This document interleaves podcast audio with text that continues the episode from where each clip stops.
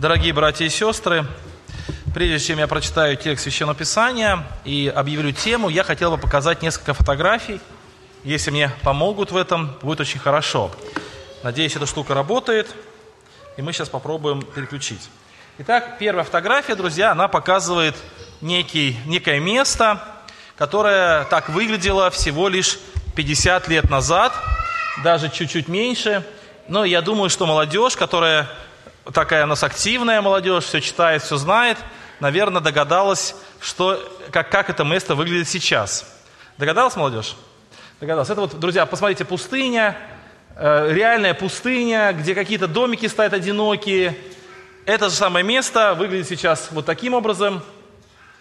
Это, друзья, Дубай, это очень известная страна, богатая страна и место, куда, наверное, сейчас стремятся попасть все туристы, ну и считается, что там очень сейчас красиво. Видите, появились озера, появились острова в море, появились дерев... Дерев... эти, э, парки разные, появились высотные дома. И все это буквально за короткое время. Еще пару фотографий, или точнее пару таких вот иллюстраций. Это следующая фотография, это город Нью-Йорк, 1905 год. Строится известное здание, оно называется «Утюг», это здание – оно, а потому что по форме напоминает немножко утюг, видите, да, такое длинное здание и очень узкое, как бы казалось, оно как бы не падает. Но обратите внимание, что происходит вокруг, э, не очень все высокое, небоскребов не так много, и все такое достаточно, ну, обычное. И то, как это место выглядит сейчас, ну, конечно, совершенно не узнать. Это тот же самое здание, ну или, по крайней мере, похоже на него, может быть, эта картинка другая, но, тем не менее, все равно вокруг того здания то же самое происходит. Огромные небоскребы, Манхэттен, это центр, можно сказать, мира, можно так даже назвать, потому что это самый, один из самых густонаселенных городов мира, э, активный очень и так далее, и так далее. Вот за, за почти сто лет изменилась ситуация. Друзья, ну, Ейск не так сильно поменялся, как Нью-Йорк или Дубай.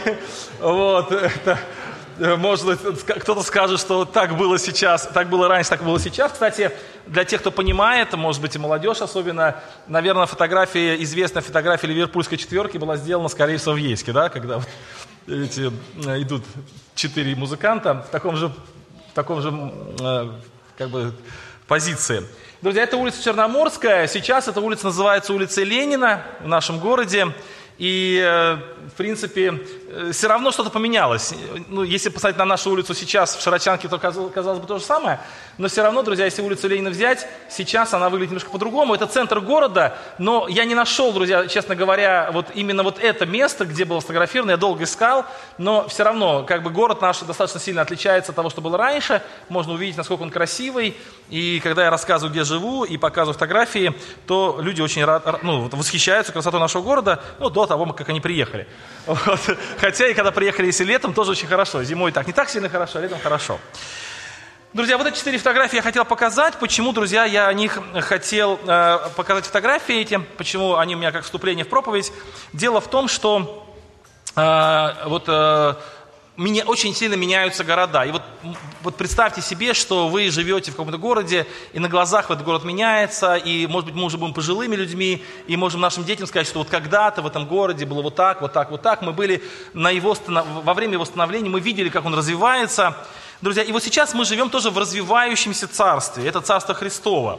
Когда-то, много-много лет назад, еще до, рождения, до Рождества Иисуса Христа, праведники Ветхого Завета, они знали о том, что это царство грядет, они знали, что это царство будет, они знали, что оно обязательно наступит. И вот когда пришел Христос, это царство наступило. Оно действительно пришло на эту землю, оно, оно создалось на этой земле. Христос тогда сказал, что среди вас Царство Божие, Он имел в виду себя самого. Это царство стало развиваться, к нему присоединились апостолы, потом к апостолам присоединились ученики, потом стали присоединяться церковь, это стало царство расти. Друзья, как и в любом городе, в любой стране есть какие-то проблемы, кризисы экономические, политические, так и в Царстве Божьем, здесь, которое на земле, тоже бывали разные периоды, периоды а, такого благополучия, периоды проблем, но тем не менее это царство растет, растет, растет. И когда-нибудь это царство откроется во всей полноте, во всей своей красе, оно достигнет своего величия, это Царство Божие, друзья, все прежнее уйдет, и наступит новая земля, новое небо, на котором обитает правда, и это Царство, друзья, оно, э, э, оно откроется во всей своей полноте и достигнет того развития, которого должно достигнуть. И очень приятно ощущать себя, друзья, частью вот этой истории, истории вот этого царства, которое началось, которое сейчас развивается и которое никогда, никогда не закончится.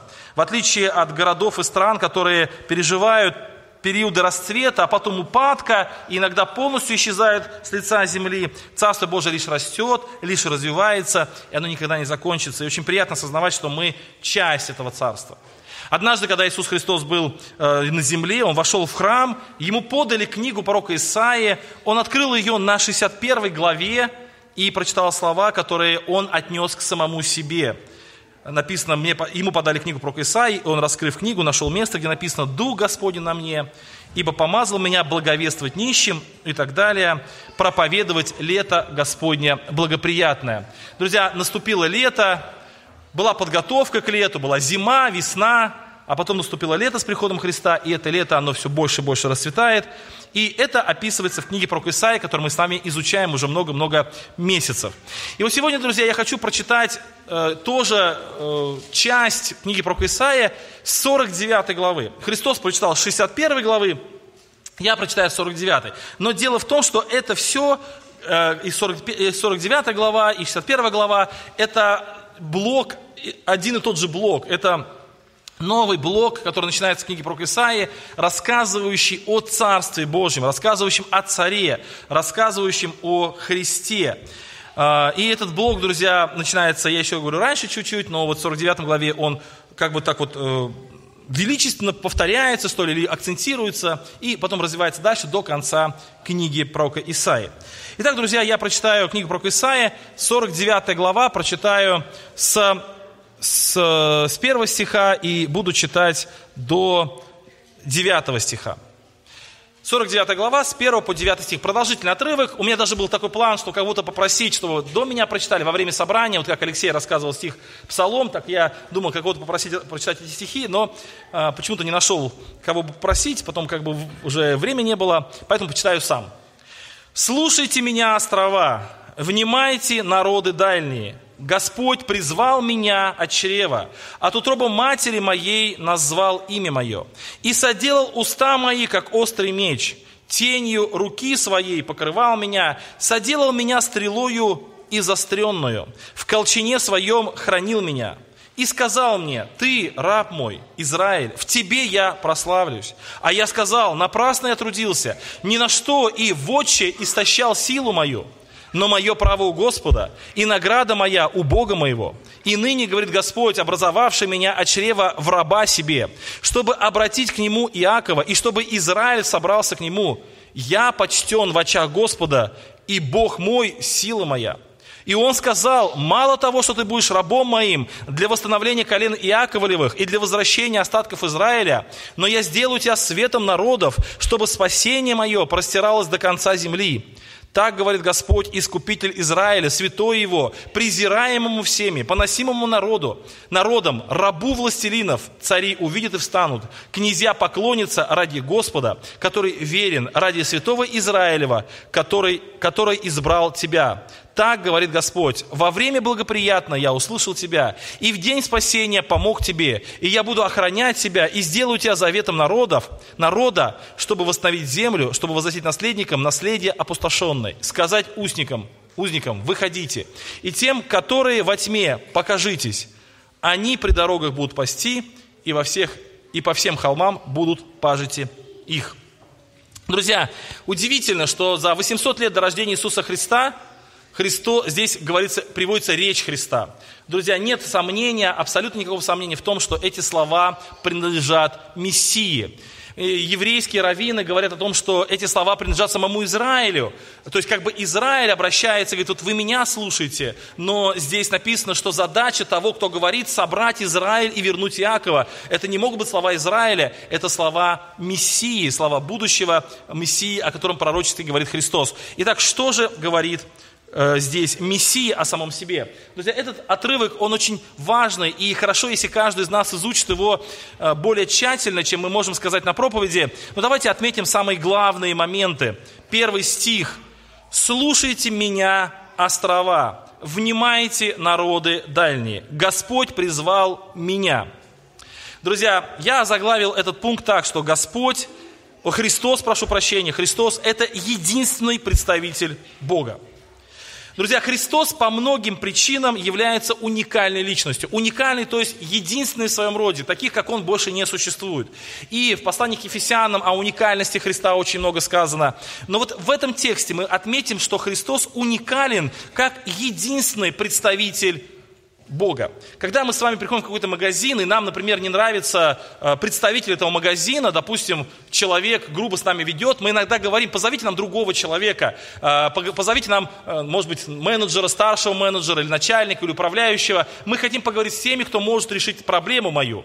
Иногда, друзья, от человека очень много зависит, и когда мы по телефону звоним, и там нам говорят, что ваш звонок очень, ваш звонок очень важен для нас, пожалуйста, подождите, а потом берет трубку человек, который не может решить нашу проблему, ты можем легко положить трубку, перезвонить еще раз и попадем на другого оператора. И в моей практике было такие случаи, когда один человек не мог решить проблему, но перезванивая, легко можно было решить проблему.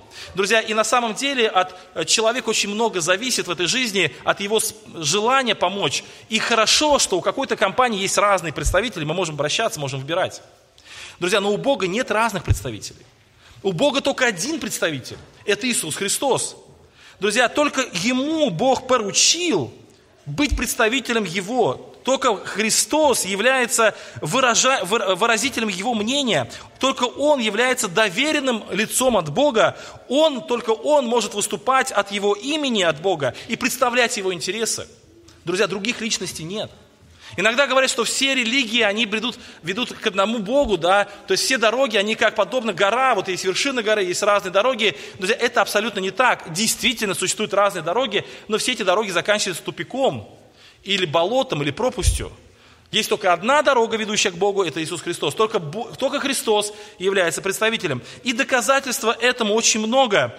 А, в Деянии, в Луки, Евангелие от Луки, 9 глава, 35 стих написано, «И был глаз из облака глаголющий, сей есть Сын мой возлюбленный, его слушайте». Там был Моисей, там был Илия, друзья, представитель закона, представитель пророков, друзья, но Бог сказал, слушайте Иисуса Христа. Теперь, отныне, он мой представитель. Послание к евреям написано, Бог многократно и многообразно или многообразно говорил издревле во всяких Э, ну, через, через разные, в том числе и пророков, в последние дни избрал единственный источник, это Иисус Христос.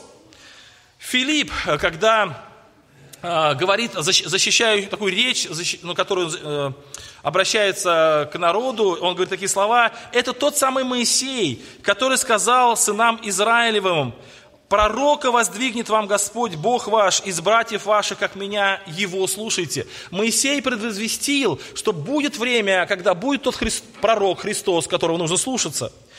Э, Деяние 4.12. «Ибо нет другого имени под небом, данного человеку». Вот это имя дал Бог людям, Христа дал Бог людям, которым надлежало бы нас спастись. Другого просто не существует, другого просто нет.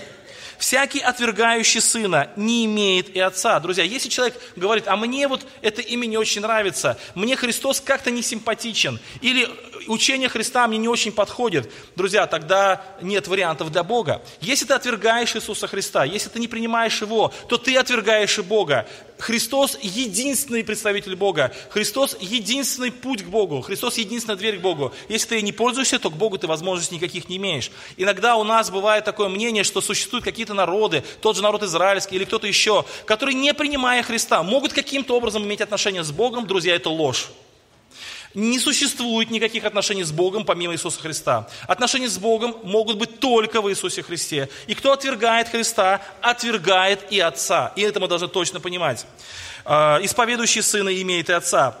Э, Иоанна 5.23, я помню, когда беседовал со свидетелями Иеговы, это много лет назад было, еще они открыто разговаривали, и они доказывали, что Иисус Христос это ну, не Бог, Он меньше Бога, ниже Бога. И у меня было очень много аргументов показать им, что Христос все-таки это Бог. И вот один из аргументов это э, Иоанна 5.23.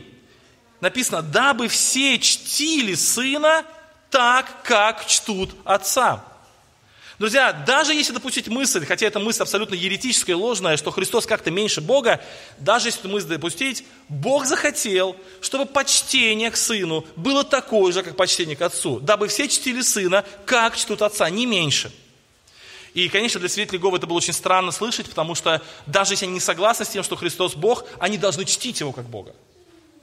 И никуда от этого не денешься.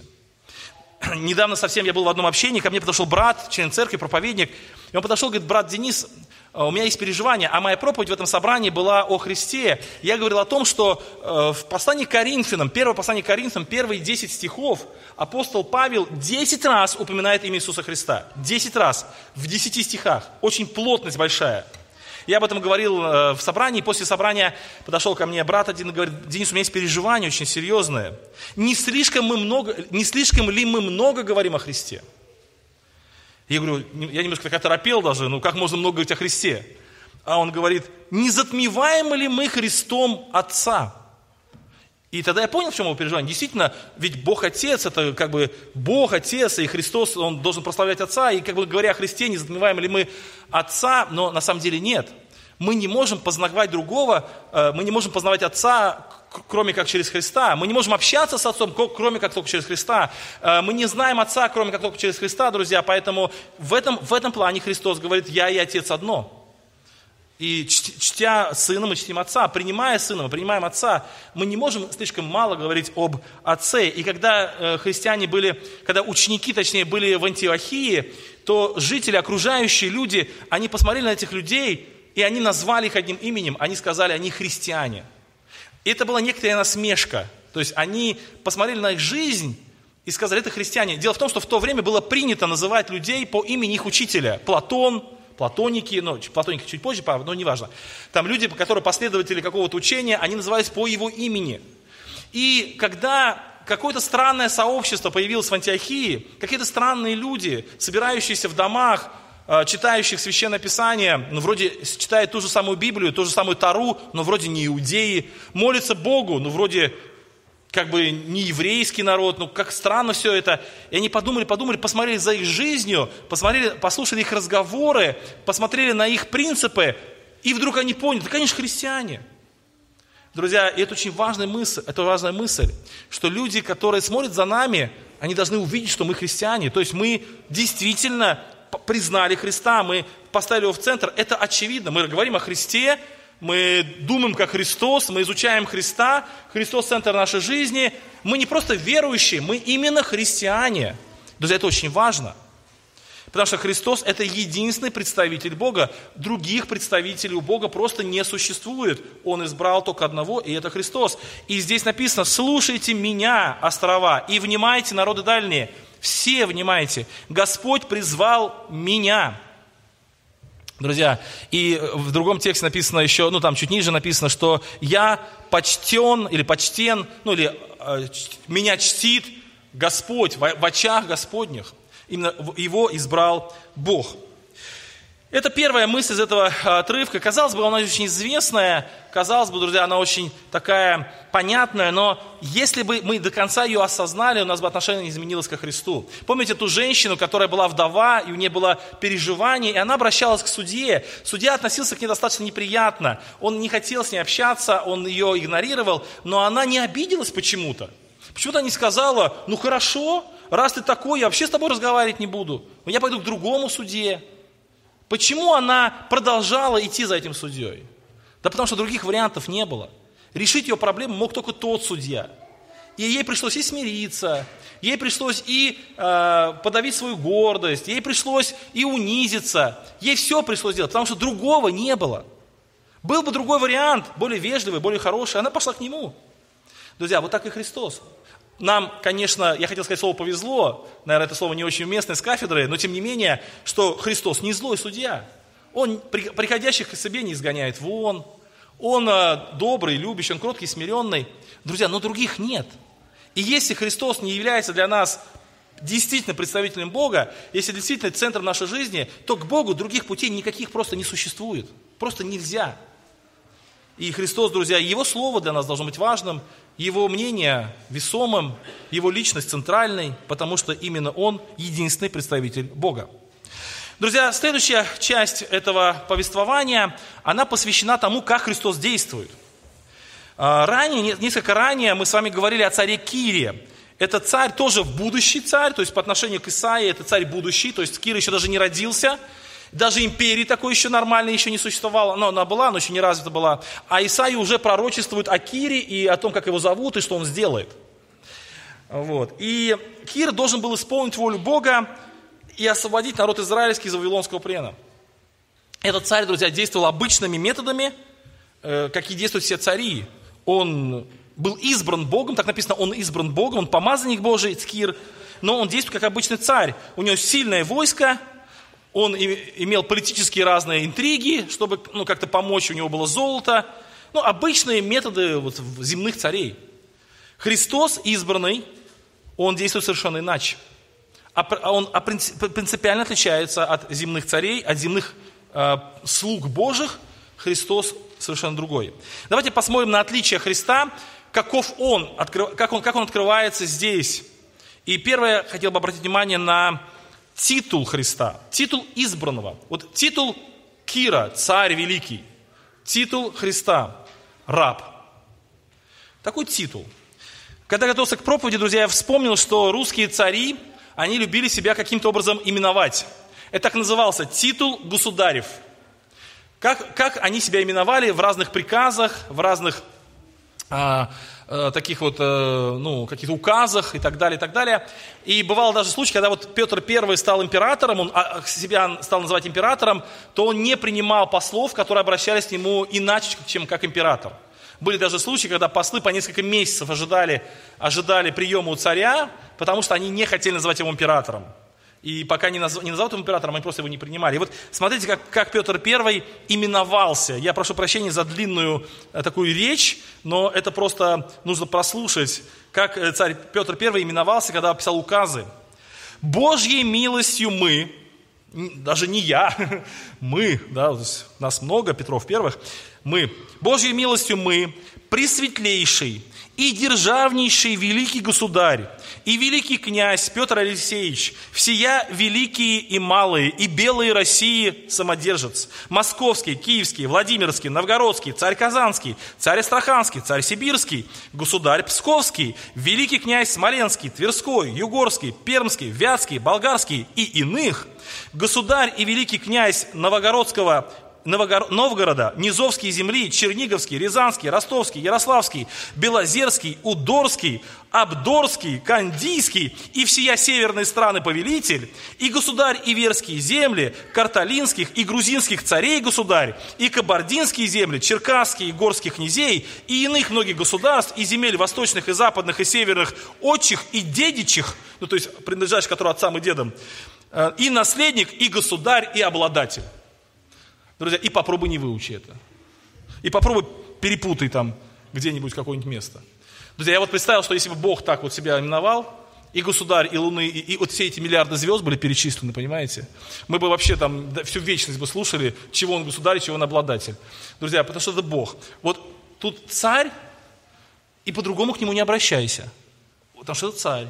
И обладатель, и повелитель, и самодержец. И все-все-все земли перечислены. Друзья, а Христос, владыка всего. Его титул какой? Раб. Раб. Одно слово. Раб. Друзья, Христос другой царь.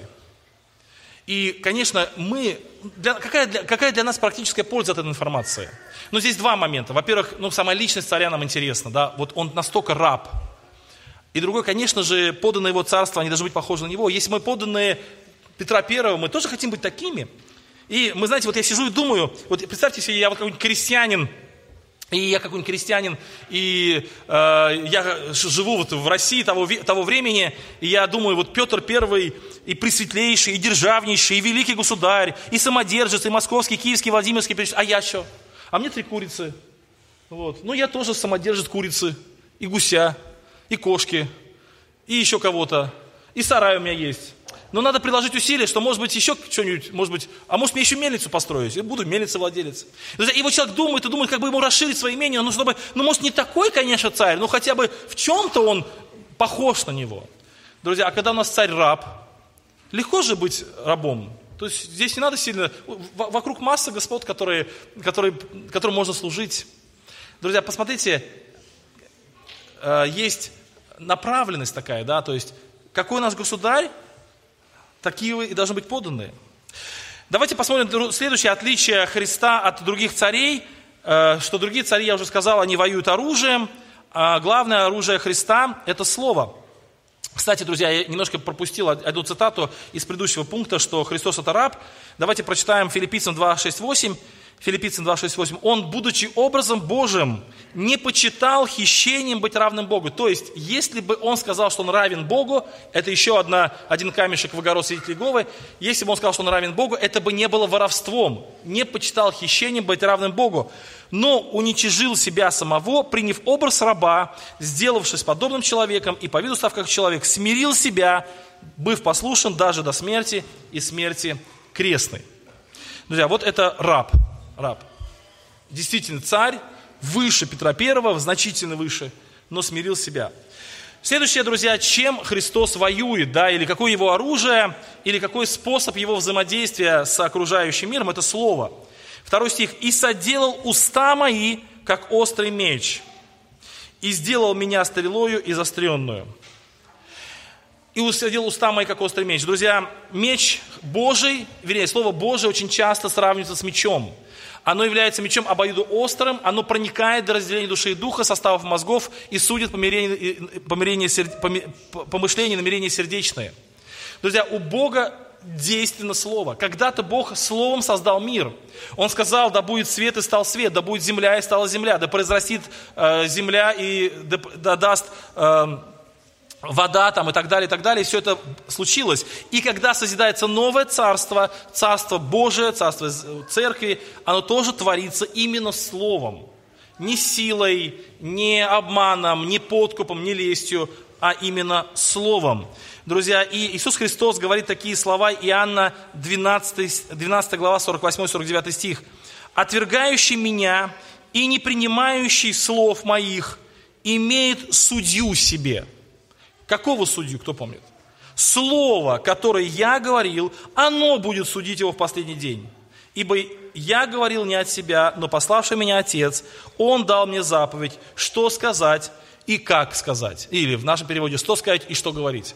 То есть Христос знал, от, от Отца получил, что говорить, и от Отца получил, как это сказать. И это Слово, друзья, оно созидает. Именно Словом Бог воскрешает нас от суетной жизни, Ибо Словом Бог очищает наш, ибо, ибо, ибо Словом Своим Он судит нас. Именно Слово Божие, оно проникает, друзья, в нас, и оно созидает нас. Я в одном из комментариев прочитал такую интересную вот выдержку, прям себе это отметил, такую маленькая-маленькая э, такая цитатка, мне очень понравилась. Служение Христа – это острая стрела, она ранит людей. Казалось бы, страшно, да? Для исцеления их. Это известная мысль, что Слово Божие, оно не очень приятно. Оно действительно ранит человека. Он говорит, я принес меч на землю, и этот меч, друзья, он действительно наносит человеку раны, но нас носит раны для исцеления. Потому что если мы прислушиваемся к Слову нашего царя, то это слово, оно может обличить нас, может нас даже ошеломить, может призвать нас к таким изменениям, к которым мы не готовы. Друзья, но это все ради того, чтобы исцелить нам и дать нам благо, дать нам благо. Как мы слушали в первой проповеди, что э, когда человек пришел к Богу, то Бог помиловал его и дал ему состояние праведности, дал состояние блаженства. Итак, друзья, оружие Божие – это Слово, Он действует своим Словом. Оружие Христа, оружие Мессии – это Слово – Поэтому в, нашей, в наших евангельских церквах, в отличие от многих других церквей, а, мы особый упор делаем на Слово Божие. Слово Божие должно быть проповедоваться, Слово Божие должно изучаться. Почему мы так активно говорим, чтобы дети на собрании, взрослые на собрании не отвлекались, а слушали очень внимательно? Потому что, друзья, это оружие нашего царя. Если, а, мы знаете, к чему привыкли? Я недавно разговаривал с одним человеком, он а, работает эта сестра, точнее, работает она в системе образования, и она говорит о том, что нас учат не кричать на детей. Нам говорят, нельзя повышать голос на детей. Но, друзья, иногда, и я ей верю, люди не слышат по-другому. Нужно просто, просто очень громко сказать человеку. Нужно, может быть, даже э, где-то приложить какую-то силу, но просто человек не слышит. И когда я, бывает, тоже разговариваю с кем-то, э, ну, там, у меня есть какие-то люди, с, с которыми я сотрудничаю, вот, и я говорю, слушай, вот я тебе сказал эту фразу, ты можешь меня просто услышать. И человек чаще всего не слышит. И приходится либо прилагать какие-то финансовые, какие-то э, меры, либо, может быть, шум поднимать, либо как-то еще делать. Почему, друзья? Человек привык к тому, что с ним говорят силою. Он привык к этому. Друзья, почему, э, вот э, смотрите, вот я просто представляю, а какое огромное количество денег в нашем государстве тратится на э, дорожные знаки, светофоры, на камеры, просто бешеные деньги. Представьте себе, что все люди просто слушаются – не надо знаки, вот не надо камеры, не надо систему штрафов. Все люди просто слушаются. Ему сказали, он делает. Зачем все это? Потому что люди не слушаются. Их надо заставить послушаться. Друзья, вот в Царстве Божьем не так. Христос не такой. Христос просто говорит. Его оружие – слово. Не слушаешься, ты вне Царства Христова. Он тебя не будет заставлять. Он тебя не будет запинывать в Царство Божие. Он тебя не будет прессовать, чтобы ты ввадцался. Не хочешь? Вот слово. Друзья, поэтому мы в пятницу с вами говорили. Сейчас обилие Слова Божьего. Если мы вне этого слова, если оно нам не, ну, мы не хотим его дома читать, мы не хотим на собрании внимательно слушать, мы, не, мы забываем об нем через два, два, две минуты, как услышали, друзья, эта ответственность на нас лежит. Слово Божие действует, оно сильно, оно способно, да, оно ранит, и нам хочется уйти от этого, э, как бы, э, ран, ранящего, ранящей стрелы, нам хочется отойти. Но, друзья, это наш выбор. Пожалуйста, ты можешь отойти. Как Давид, он мог ничего и не говорить Богу, не исповедать свой грех. И так до конца жизни мог бы и прожить. И Бог бы, наверное, так бы оставил. Вряд ли бы у него было больше наказаний, чем уже случилось. Но, друзья, тогда бы он был вне Царства Божьего. Следующее, еще у меня, друзья, несколько моментов, хотя время уже много. Тоже очень важный момент, для меня очень интересный, э, это такая мысль, которую я давно о ней думал, об этой мысли, она несколько раз встречается в пророках. Второй стих, написаны такие слова, «Ты, Израиль, и я в тебе прославлюсь». Так, это не второй стих. Третий стих, «Ты, ты раб мой, Израиль, в тебе я прославлюсь». Казалось бы, Христос называется Израилем, или Мессия называется Израилем. И именно Мессия прославит Христ, Бога. Мы с вами уже как-то говорили на одном из собраний, что означает прославить Бога. Вообще, что это значит прославить Бога? Например, когда я говорю «Слава Богу», я прославляю Бога или нет? Да, конечно, очевидно. Когда я другим рассказываю о Боге, я прославляю Бога или нет? Конечно, да. Но это не в полной мере, это только маленькая часть прославления. Мы с вами говорили о том, что прославить Бога – это явить Бога как некоторые императоры ставили свои статуи по, всей, по, всей, по всему царству, чтобы люди обращали внимание на статуи и помнили, какой император, как сейчас вешают портреты, как раньше императоры на монетах свое изображение, чтобы все знали, какой император, так Бог создал людей, чтобы люди представляли Бога, чтобы люди, кто-то смотрел на человека, смотрел на человека и видел, каков Бог – мы уже говорили о том, что, ну, я повторю эту мысль, несколько собраний назад мы говорили о том, что э, природа, она способна отражать Бога, но не во всей полноте. Звезды могут показать величие Бога. Э, букашка может показать точность Бога. Многообразие природы может показать креативность Бога. Друзья, но милосердие Бога, прощение Бога, любовь Бога может показать только человек. Природа не может это показать. Чтобы люди узнали, каков Бог добр, кто-то должен явить доброту Божию, как звезды показывают величие Божие. И эта функция, она возложена на людей. Но люди с этой функцией не справились. Они согрешили еще там, в Эдемском саду. Они перестали отражать Бога. Они перестали быть отражателями Бога, стали отражателями своей собственной греховной сущности, своего «я». Бог избирает Израиля для того, чтобы Израиль стал тем, кто прославит Бога среди народов – но Израиль перестал прославлять Бога, даже не начав этого делать. Израиль вместо того, чтобы прославлять Бога, позорил Бога. И тогда Христос, Мессия, стал и человеком, и Израилем.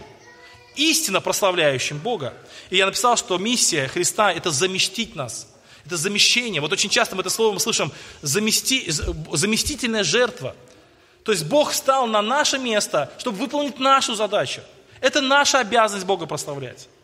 Это наша обязанность нести образ Божий в этот мир. Мы созданы по образу подобию Божьему, но вместо этого мы несем образ и подобие животного мира – образ и подобие греховного мира, мы очень часто отражаем образ и подобие сатаны. Именно он восстал против Бога, именно он гордец, именно он идолослужитель. И мы часто бываем такими, люди бываем такими. Друзья, вместо того, чтобы прославлять Бога, мы прославляем все, что угодно. И Христос стал тем, который стал человеком и Израилем, прославляющим Бога.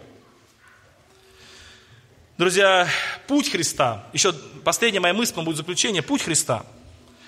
Он сказал, 4 стих, и сказал я, напрасно я трудился, ни на что и в отче источал силу мою, но мое право у Господа, и народ мой, и, и награда моя у Бога моего. Друзья, когда мы с вами делаем что-либо насильно, мы можем человека заставить. Например, я начальник на работе, я сказал, что если вы, э, там, мне большая, например, корпорация, я могу там штрафами, или еще как-то могу заставить людей выполнить то, что я хочу, или я обладаю властью, а полицейский, допустим, там, или я еще кто-то, я могу заставить людей сделать то, что я хочу, потому что у меня есть власть и сила, но мы с вами увидели, что у Христа, Христос не пользуется такой властью и силой, Он пользуется Словом, Он просто говорит, рассчитывая на то, что люди послушают Его, люди будут готовы принять Его как Слово Бога. Друзья, но когда э, речь идет о людях, то, конечно же, очень многие люди не будут слушаться Бога. И, конечно, э, Христос пришел на эту землю, прожил эту жизнь, э, много учил, потом пострадал, умер и воскрес, и огромное количество людей это просто проигнорировали. Он умер за них, а они просто это проигнорировали. Вот э, я думаю, что каждому из нас известно, и мне это известно, и вам это известно, что когда ты много-много что-то делаешь, работаешь ради кого-то, а этому человеку это неинтересно, это очень обижает. Поэтому, например, родители должны быть внимательны, когда маленький ребенок к вам подходит с какой-нибудь бумажкой, на которой нарисована какая-то каляк, калякуля, молекуля, и он говорит, вот мама, это тебе, то как должна мама отреагировать? Она должна сказать, ой, доченька, какой рисунок, мне очень приятно, мне спасибо. Если мама в это время скажет, положи там на столе, я завтра посмотрю, Друзья, она нанесет рану этому ребенку. Ребенок старался, ребенок хотел. Друзья, но Бог сделал намного больше, чем просто каляка-маляка. Он пострадал на кресте, Он умер на кресте, Он за нас, друзья, такое совершил. И когда человек относится к этому ну, равнодушно, это, конечно, ну, огромная, огромная обида в лицо Богу. Ради нас Бог это все совершил. Кстати, и верующие тоже бывают равнодушны к этому, когда там пренебрегают Божьими чем-то, какими-то заповедями там и чем-то еще. Друзья, но тем не менее, и смотрите, как Христос говорит, я напрасно трудился. Напрасно. То есть в его, как, он как человек воспринимает это достаточно, ну, в какой-то мере даже, может, болезненно, но я не скажу так. Но он говорит, я напрасно трудился. Я силу свою источал напрасно, в отче, то есть попусту. Силу свою источал есть такая песня, да, «Горько плакал великий могучий Христос». Помните такая песня, да? «Нет, я плачу о вас», помните? И так далее. Потом Христос, э, ну, потому что жертва моя напрасна, такие слова, ибо жертва моя напрасна. Когда Христос видел Иерусалим, он заплакал о нем и сказал, сколько раз я хотел. Вот представьте, друзья, Бог хотел собрать себе людей, а вы не захотели. Ну это же просто удивительно. Вот я всегда переживаю, когда вот в нашей церкви бывают свадьбы там или еще кто-то, или вот меня приглашают на свадьбу. Я всегда переживаю, чтобы те, кто приглашен, пришли. А, вот у нас у Настеньки была свадьба, я тоже за это переживал, чтобы ну, все пришли, кто приглашен. Потому что это огорчительно, если вдруг не приходит человек, которого ты пригласил. Я и за других тоже переживаю. Наша молодежь всегда знает, что я всегда нашу молодежь гоню всегда на все собрания, на, всю, на все свадьбы, на все праздники, потому что это должно быть уважение к тем людям, которые тебя пригласили. А тут Христос говорит, я хотел, а вы не захотели. И тем не менее, вот это напрасность силы, напрасные страдания – э, попусту растраченные силы для многих. Написано, но мое право у Господа. Награда моя у Бога моего. Друзья, он это все делал, уповая на Бога, доверяясь Ему, зная, что награда Бога будет на нем. Друзья, в нашей жизни подобная ситуация бывает очень часто, и, конечно, путь Христа – это путь доверия Богу, путь служения ради Бога, путь служения угождения Богу хотя силы потрачены, и многие силы потрачены напрасно. Друзья, и в качестве результата этого служения, которое мы сейчас посмотрели, служение раба, пять моментов. Я очень-очень коротко, буквально по одной секунде скажу на каждый момент. Чтобы, буду читать первый, э, какой, пятый стих, наверное, какой. Чтобы обратить к нему Иакова, и чтобы Израиль собрался к нему. Друзья, то есть Бог свой народ собирает. Он сказал мне, мало того, что ты будешь рабом моим для восстановления колен Израилевых и для возвращения остатков Израиля, но я сделаю тебя светом народов, чтобы спасение мое простерлось до концов земли. Друзья, результатом этого служения не только восстановление Израиля или приобщение Израиля к церкви, к Богу, но и распространение спасения на окружающие народы, на язычников, на все края земли. Написано дальше, «Э, так говорит Господь, Искупитель Израиля, Святой. И дальше, цари увидят и встанут, князья поклонятся ради Господа, который верен. То есть слава Божия, она будет настолько велика, что даже страны, огромные страны, в конечном итоге они все равно признают владычество Бога. Кто-то не, кто недобровольно это сделает. Будет момент, когда все поклонятся, и земные, и небесные, небесные, земные, преисподние, все поклонятся Христу, но кто-то это сделает недобровольно, просто уже как царю. Написано, что я сделаю тебя заветом народа. И, девятый, и, и, последняя мысль, чтобы ты мог сказать узникам, выходите, и тем, которые во тьме, покажитесь. Очень трогательно, друзья. Вот давайте представим эту ситуацию, что узник всю жизнь прожил во тьме, что он всю жизнь прожил в каких-то узах, и вдруг он слышит слова «выходите и покажитесь». Отпустить измученных на свободу, друзья. То есть вот результат служения – это распространение спасения, это прославление имя Бога, это освобождение тем, кто находился во тьме и в узах. Это результат, спасе... это результат служения раба, служения нашего Господа, служения Мессии. Итак, друзья, Мессия созидает свое царство – это царство растет, развивается. Сейчас мы находимся не в начале пути этого царства. Оно уже великое, оно уже могуч, могущественное, оно уже славное, это царство, оно уже 2000 лет существует, но оно еще не до конца развилось. Еще вот эти картинки, они еще будут лучше и лучше, и когда-то оно раскроется во всей полноте, друзья, и его созидает Мессия, это царство. Друзья, и он единственный представитель Бога и единственный уполномоченный от Бога, доверенное лицо Богу, то может это делать. Других людей просто нет, других личностей нет. Друзья, только Христос это, на это способен.